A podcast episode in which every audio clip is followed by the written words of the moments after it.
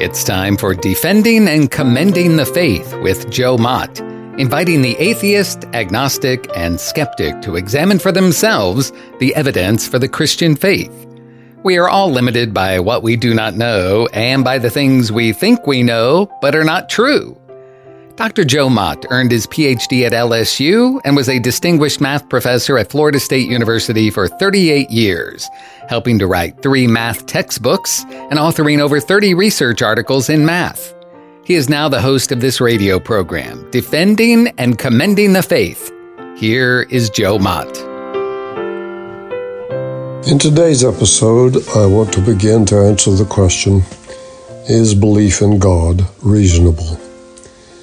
I begin by setting the stage of our culture that says no to that question. There is a rising tide of skepticism and atheism, particularly on university and college campuses. Surveys show that approximately 50% of young people who finish high school and attend a university soon abandon the faith from which they have been committed.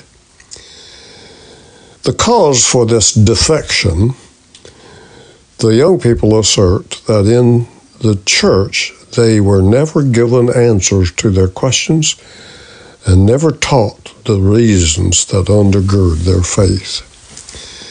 In college, they are informed that religious belief is something you believe in without evidence, while, on the contrary, it is claimed that atheism is entirely based on reason and science.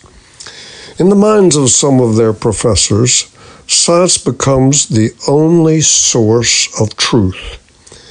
And like a ruthless third world dictator, these professors assert that religion must be marginalized, if not totally eliminated.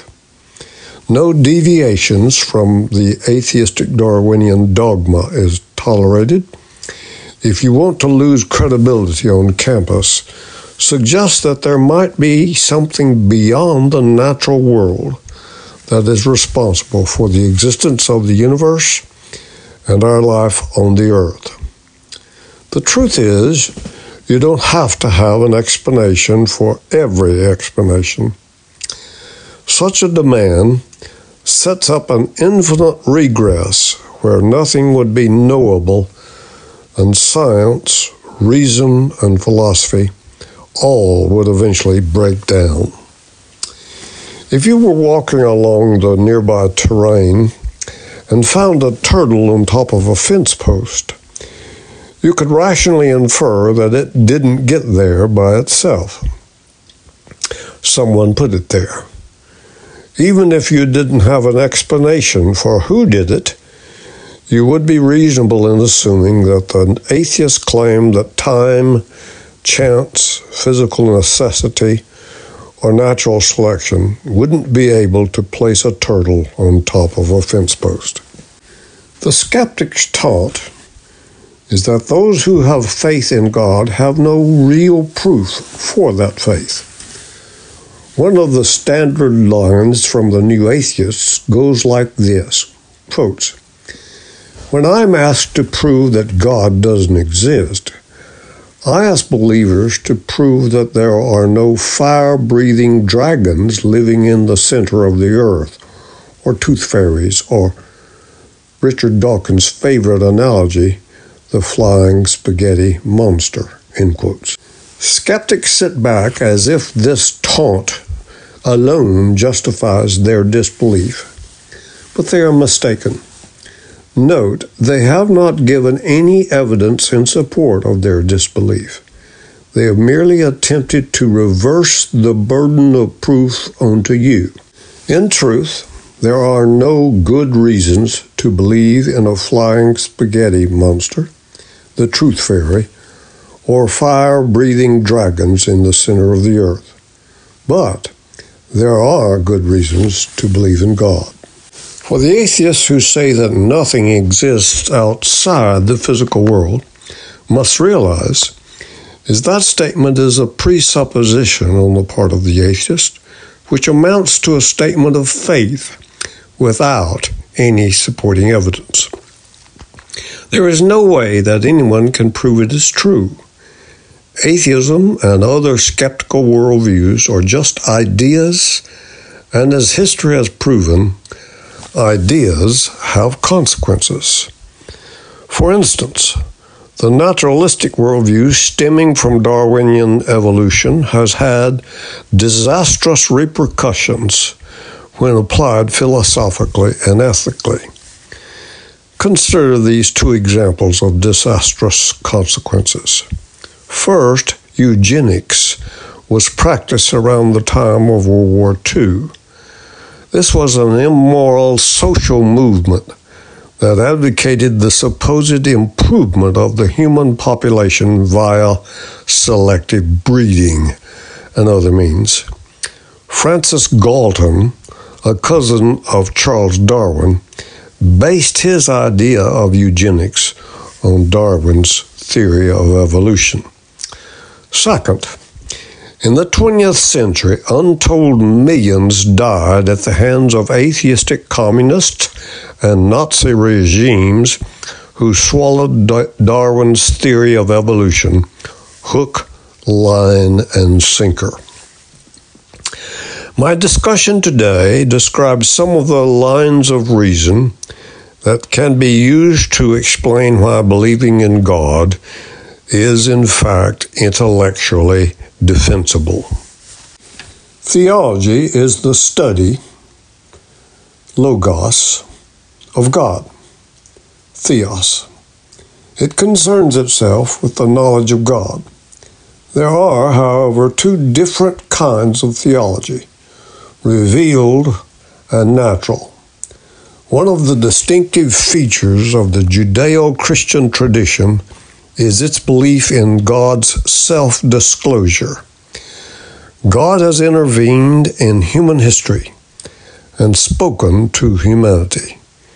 He has unveiled himself first in a general revelation that is, in physical nature, in human nature, and in history.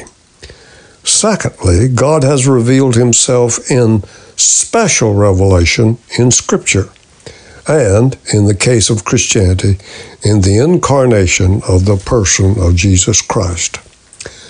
Natural theology consists primarily of rational arguments for the existence of a single, infinite, monotheistic, personal God that do not appeal to sacred scriptures for their cogency. These arguments claim that there are sufficient reasons to believe monotheism is true. When looking at the nature of the world around us, we have to realize that these arguments do not specifically point to Christianity, but to the worldview underlying Christianity, namely theism. To understand the differences between theism and the other major worldviews, you may have to consult resources beyond what I have mentioned in this program. I have addressed pantheism, atheism, agnosticism, polytheism, deism, and theism. I recommend the book, The Universe Next Door, 4th edition, by James Sire, or Worlds Apart by Norman Geisler and William Watkins. If I have established that theism is the best view over those of the other major worldviews, then we can then look at options within theism, like Islam, Judaism, or Christianity, to see whether one of them stands out as particularly convincing. I believe the answer is that you can prove there is a God. In the same way, you or I, a detective, a scientist, an archaeologist, or a philosopher can use the data we all have to prove anything by seeing whether the data we have passes four basic rational tests. First, does the data we have fit the facts and is not based on my own personal feelings? Does the data fit the evidence better than any alternative theory. Second, is the data logically consistent? Is it rational? Is it coherent? Third, is the data empirically adequate? In other words, is it testable? Does the physical evidence support the conclusion? These three tests would help the detective and the individual in making everyday decisions. But the following would primarily help the individual philosopher. Fourth, is the argument and the conclusion existentially relevant? In other words, is it livable? Proof one the evidence of the beginning of the universe based on the Big Bang, the Kalam argument, and the first cause. See my proof in episodes 54 and 55 of Defending and Commending the Faith that the first cause is identical to the God of the Bible. A Big Bang requires a Big Banger. When we combine the argument from the beginning of the universe with other arguments, the results are more convincing. So allow me to refer to other arguments for God.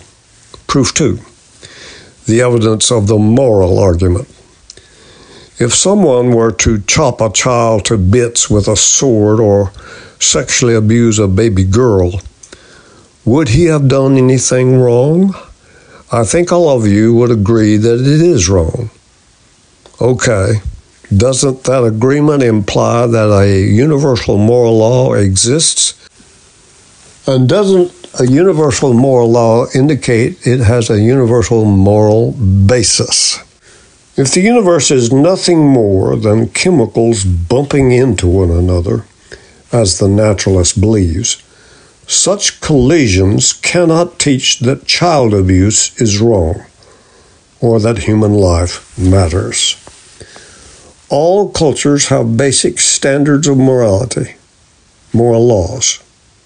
Again, what is the origin of these moral laws? Naturalism has no satisfying explanation as to how love or compassion could have evolved from matter. I have discussed the moral argument elsewhere and I've given an argument that God is the source for the moral laws. Proof three the evidence of life's origin. What does naturalism say about the creation of life? The answer to this question is another proof of God. All scientific evidence points to the fact that life comes from life, and non life, like that from a rock, a tree, or sand cannot produce life. The naturalist claim is that the first one cell organism was spontaneously generated despite Fred Hoyle's probability number against that possibility to the contrary. Scientists have no explanation as to how this could have happened. Even the simplest known type of cell is so incredibly complex that to believe that the first cell just happened is an article of immense faith. So, if we accept that life only comes from life, what life was the first cause of life on the earth? Some have suggested it came from life on another planet. But that only removes the question back one step. For then, how did that life arise there? How can life on earth be anything other than from God? Darwinism pr- proposed an alternative to God, the theory of evolution. According to the theory of evolution, life began from a simple cell over millions of years, cells gradually increased in complexity until life evolved. To me, that still says life came from non life, and I don't believe that. The theory of evolution does not explain a number of issues. What about the irreducible complexity of organs like the eye? If only some of the many complex components of the eye evolved, but not all, there would be no vision. And then all of the various arrangements of these components, still there would be no vision. Consequently, how could there be any evolutionary advantage for the process to continue? Another issue is the unlikely viability of transitional forms. How could a transitional form between a reptile and a bird survive if it lost its scales but had not yet evolved feathers? Allow me to close this episode with these comments. In the 19th century, Nietzsche declared God is dead.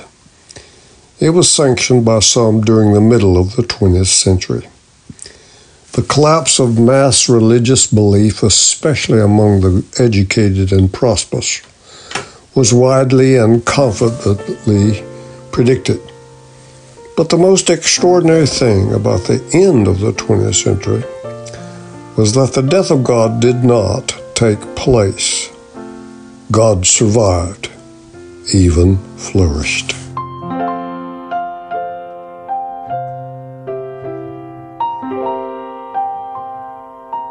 Thank you for listening to Defending and Commending the Faith with Joe Mott, a production of Wave 94 Radio in Tallahassee, Florida. If you have any questions or comments for Joe, please forward them to Doug Apple at Wave94 at this email address, dougapple at wave94.com. And be sure to join us every Monday evening at 6:45 p.m. on Wave 94 and subscribe through your favorite podcast app. Defending and Commending the Faith with Joe Mott.